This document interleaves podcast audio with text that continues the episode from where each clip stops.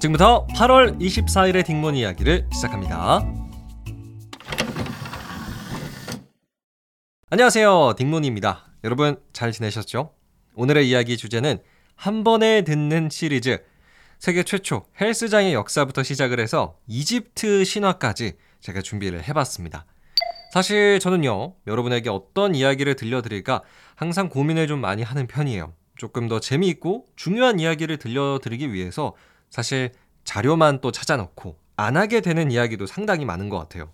그런데 생각을 해보니까 요거를 한번 모아서 짧지만 여러 개의 지식을 한 번에 소개해드리는 시간도 가져보면 좋겠다라는 생각을 하게 됐습니다. 그래서 오늘은 총 4개의 이야기를 한 번에 제가 들려드리도록 할게요. 일단 세계 최초의 헬스장 그 역사부터 시작을 해서 핵폭탄이 히로시마와 나가사키에 떨어진 이유 준비를 해봤고요. 그리고 여러분 이집트 신화도 좋아하시는 것 같아서 조금은 잔인할 수도 있는데 이집트 신화에 대한 이야기도 준비를 했습니다. 마지막으로는 전 세계에서 가장 위대한 수학자가 될 뻔했다죠. 수학자 파스칼에 대한 스토리도 들려드릴게요. 오늘도 끝까지 함께 해주셨으면 좋겠습니다. 바로 시작하죠, 여러분. 자, 그럼 먼저 우리 헬스장의 역사부터 이야기를 좀 나눠볼까요?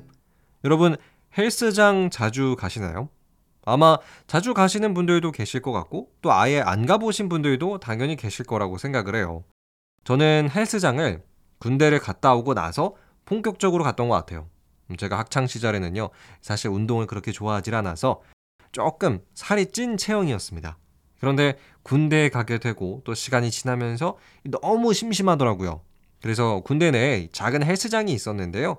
그곳에서 선우님들과 좀 운동을 하다 보니까 제대를 하고 나서도 헬스는 꾸준히 하고 있는 것 같아요. 자, 그렇다면 전 세계 최초의 헬스장, 요거 언제 처음 생겼을까요? 1865년입니다. 지금으로부터 한 200년도 전에 처음 만들어졌어요. 뭐 잠시 1865년이 어떤 해냐면요. 미국의 링컨 대통령이 암살당한 해예요. 그러니까 링컨 대통령이 암살당한 해랑 세계 최초의 헬스장이 탄생한 시기가 똑같습니다.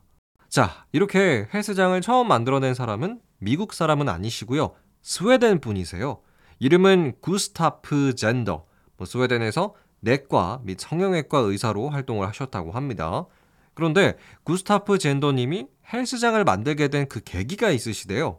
이분은요, 우리의 근육은 사용하면 커진다라는 것을 기반으로 관련된 헬스 기구를 설계했다고 해요. 뭐 우리가 지금은 그냥 당연히 팔 운동하면 팔의 근육이 커진다를 상식처럼 알고 있잖아요. 하지만 이때 1800년대에는 이게 과학적으로 증명이 되기 전이었기 때문에 일종의 가설만을 가지고 헬스 기구들을 만든 거죠.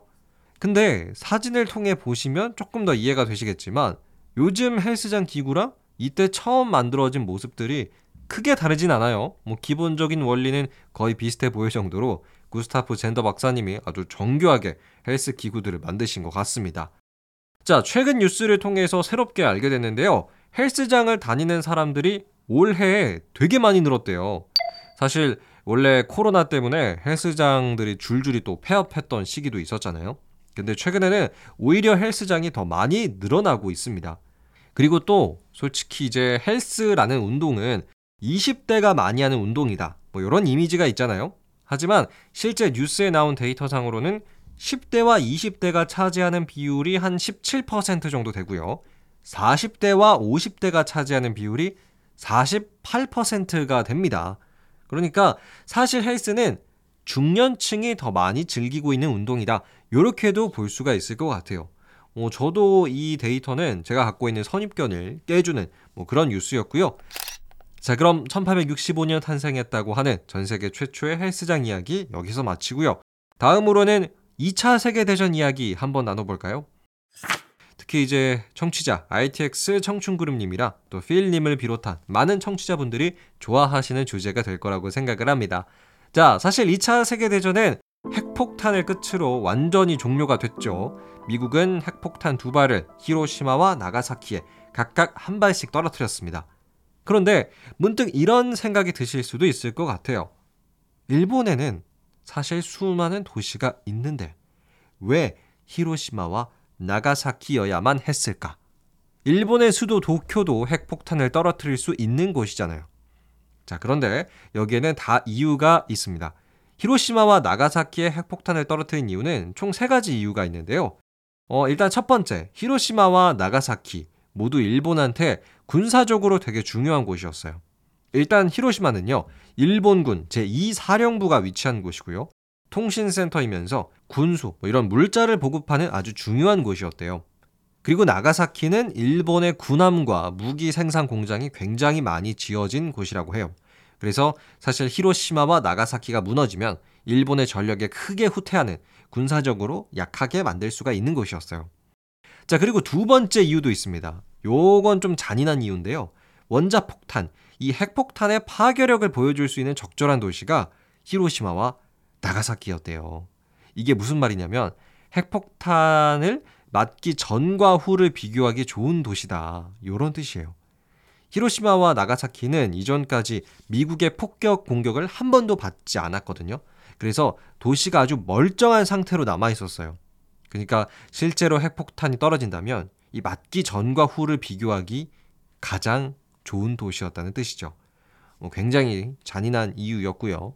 마지막 세 번째 이유, 요거는 조금 더 미국의 정치적 전략적 선택과도 관련이 있습니다. 미국은 나치 독일과의 2차 세계대전이 거의 끝물에 들어서자 그냥 감각적으로 눈치를 챘대요. 아, 2차 세계대전이 끝나면 우리 미국은 나치가 아니라 소련과 싸워야 하는구나. 라는 걸 그냥 느끼게 됐대요.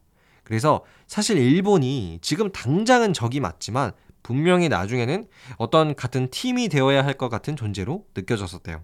그래서 일본한테 너무 심각한 데미지까지는 줄 수가 없는 거예요. 뭐 예를 들어 교토 있죠. 교토는 일본인에게 문화적으로 굉장히 중요한 도시이기 때문에 핵폭탄을 떨어뜨릴 수 있는 그 후보군에 넣지 않았습니다. 왜냐하면 만약 교토에 핵이 떨어졌다가는 나중에 일본이 미국한테 야 너네 우리 교토를 핵 공격했잖아. 나 소련한테 붙을 거야. 이렇게 할 수도 있었기 때문이래요. 그래서 핵폭탄 후보 도시에서 교토는 아예 빠지고요. 조금 덜 중요한 히로시마와 나가사키에 핵폭탄을 떨어뜨리게 됐다 라는 이야기가 남아 있습니다. 아, 그렇습니다. 사실 우리 청취자님들 중에서도 제이님도 그렇고 파랑색 색연필님도 그렇고 영화 오펜하이머에 대한 이야기 굉장히 많이 남겨주셨는데요. 사실 이 영화가 어떻게 보면 핵폭탄에 대한 영화잖아요. 핵폭탄이 떨어지고 나서 2차 세계대전이 끝났다. 이런 거를 보여주는 영화이긴 한데 사실 영화 자체는 솔직히 말씀을 드리면요. 여러분 한번 꼭 보세요. 이렇게 추천해드리고 싶지는 않습니다. 왜냐하면 이건 어떤 과학자의 이야기이기 때문에 솔직히 우리가 큰 공감을 느끼기에는 좀 어렵다고 생각을 해요. 그리고 갑자기 남녀 간의 사랑을 나누는 장면까지 나오기 때문에 이거는 조금 왜 이 장면을 굳이 넣었을까라는 생각까지 들어요. 그거 넣지 말고 핵폭탄을 어떻게 일본까지 가지고 가는지 이런 거를 좀 영화에서 보여줬으면 어땠을까 싶습니다. 여러분의 생각은 어떠실지 궁금하고요. 다음으로 넘어가서 이제 이집트 신화 이야기 한번 해볼까요? 음, 이번에 들려드릴 이집트 신화 이야기는 라와 세크메트의 이야기입니다. 여러분, 이집트 신화 속에서는 라라고 불리는 태양신 같은 사람이 존재를 해요. 설정상 이집트 신들 중에서 가장 세다고 볼 수도 있어요. 예를 들어 그리스 신화에 제우스가 있다면 이집트 신화에는 라가 있는 느낌이죠. 그러던 어느 날이었어요. 인간들이 태양신 라한테 반역을 하는 일이 생깁니다. 당연히 라가 화가 많이 났겠죠. 아니 어떻게 이 인간들이 나에게 이런 짓을 하느냐라고 하면서 라는 자신의 딸이었던 세크메트를 보내서 인간들을 벌하게끔 했어요. 근데 이 세크메트가 머리는 암사자고요. 파괴와 전쟁의 여신입니다. 뭐 인간들을 벌하겠다고 아주 무시무시한 여신을 내려보는 거예요. 그래서 세크메트가 인간들을 학살하기 시작을 합니다. 얼마나 인간들을 학살을 했냐면 오죽하면 그 뜨거운 사막이 피로 물들었다라는 이야기가 전해지죠. 그래서 태양신 라도 하늘에서 이걸 보다가 아 이건 좀 아닌데 라는 생각을 했던 것 같아요. 그래서 딸 세크멘트한테 그만두라고 했어요. 멈춰라. 이러다 진짜 인간 멸종하겠다. 멈춰! 라고 하니까 세크메트가 인간 다 죽으면 오히려 좋아 라고 하면서 아버지 말 안 듣고 계속 학살을 했어요. 그래서 라는 또 그렇다고 자기 딸을 직접 죽일 수는 없잖아요. 머리를 씁니다. 라는 이제 맥주와 붉은 염료를 섞어서 피처럼 보이게 만들었어요. 그리고 세크메트가 지나갈 수 있는 길에다가 이 붉은 맥주를 쫙 흘려 놓았죠. 마치 인간의 피처럼 보이게. 이후 세크메트는 이 피처럼 생긴 맥주를 따라갈 수밖에 없었거든요. 거의 헨잘과 그레탈 마냥. 세크메트는 이걸 인간의 피라고 생각을 하고 뭔가 자신의 승리에 취해 있었던 나머지 이걸 마시기 시작을 했습니다. 뭐 빨강색 맥주를 마셨다라고 생각을 하시면 될 것 같은데요. 결국 세크메트는 인간의 피가 아닌 맥주를 너무 많이 마신 나머지 과음을 한 나머지 잠이 들었어요. 왜 술 취하면 잠드시는 분 계시잖아요. 그리고 깨어났을 때는 본인의 얼굴이 암사자에서 소로 바뀌었고요. 파괴의 신 세크메트에서 사랑과 미의 여신 하토르로 변해 있었다라는 이야기가 전해집니다. 어, 이번 이집트 신화에서 우리가 얻을 수 있는 교훈은 요건 것 같아요. 과음은 하면 안 된다. 술을 너무 많이 마시면 안 된다. 네, 우리가 교훈으로 가져갈 수 있을 것 같고요. 이제 마지막으로 남은 이야기 하나 있죠. 수학과 관련되어 있는 역사 제가 또 준비를 해봤습니다. 청취자 동그리님께서 문제집을 풀고 계시다가 갑자기 수학에 대한 역사가 궁금해지셨다라고 하셨는데요. 문제집 또 파이팅 하시고요. 수학자 중에서 제가 파스칼의 이야기 하나 들려드리겠습니다. 파스칼은 천재적인 수학자 중에 한 명인데요. 1600년대에 살았던 사람이에요. 뭐 이분은 그야말로 신동이었다고 하고요. 어, 12살 때 파스칼은 그냥 놀다가 삼각형 있죠. 이 삼각형의 세 각의 합이 180도다 라는 걸 발견했습니다. 우리가 교과서에서 삼각형의 세 각을 더하면 180도다 라는 거는 그냥 배우게 되잖아요. 근데 이걸 최초의 발견을 한 사람이 12살의 파스칼이었습니다. 어, 파스칼은 프랑스 사람이고요. 근데 이분의 별명이 조금 독특해요. 수학 역사에서 가장 위대한 인물이 될 뻔한 사람. 될 뻔한 사람이라는 이상한 별명이 붙어 있어요. 이게 왜 그러냐면요. 이 파스칼이 수학자인 건 맞는데 조금씩 어른이 되면서부터는 종교와 관련된 신학에 빠져버리게 됩니다. 그래서 인간이란 무엇이냐, 뭐 이런 좀 더 근원적인 물음에 답을 찾기 시작하셔가지고 수학과 관련된 연구는 좀 살짝 내려놓게 됩니다.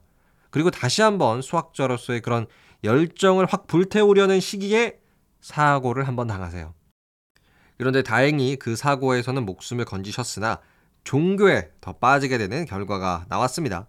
그래서 파스칼은 수학 역사에서 가장 위대한 사람이 될 뻔한 사람으로 기억이 되고 있어요. 음, 조금 수학에 집중을 하셨다면 아예 더 대단한 발견을 하셨을 수도 있겠죠. 뭐 사실 제가 수학을 그렇게까지 잘하진 못했다 보니까 요 정도로 수학의 이야기는 마무리를 해봐야 될 것 같습니다. 자, 지금까지 여러분에게 들려드리고 싶었던 이야기들 제가 한 번에 소개해 드렸는데요. 재밌게 들으셨는지 궁금하네요. 여러분 댓글 남겨주시고요. 혹시 또 궁금한 이야기가 있으시다면 언제든지 댓글 남겨주세요. 제가 또 준비해 보도록 하겠습니다. 그럼 지금까지 딩몬이었습니다. 여러분 감사합니다. 안녕히 계세요.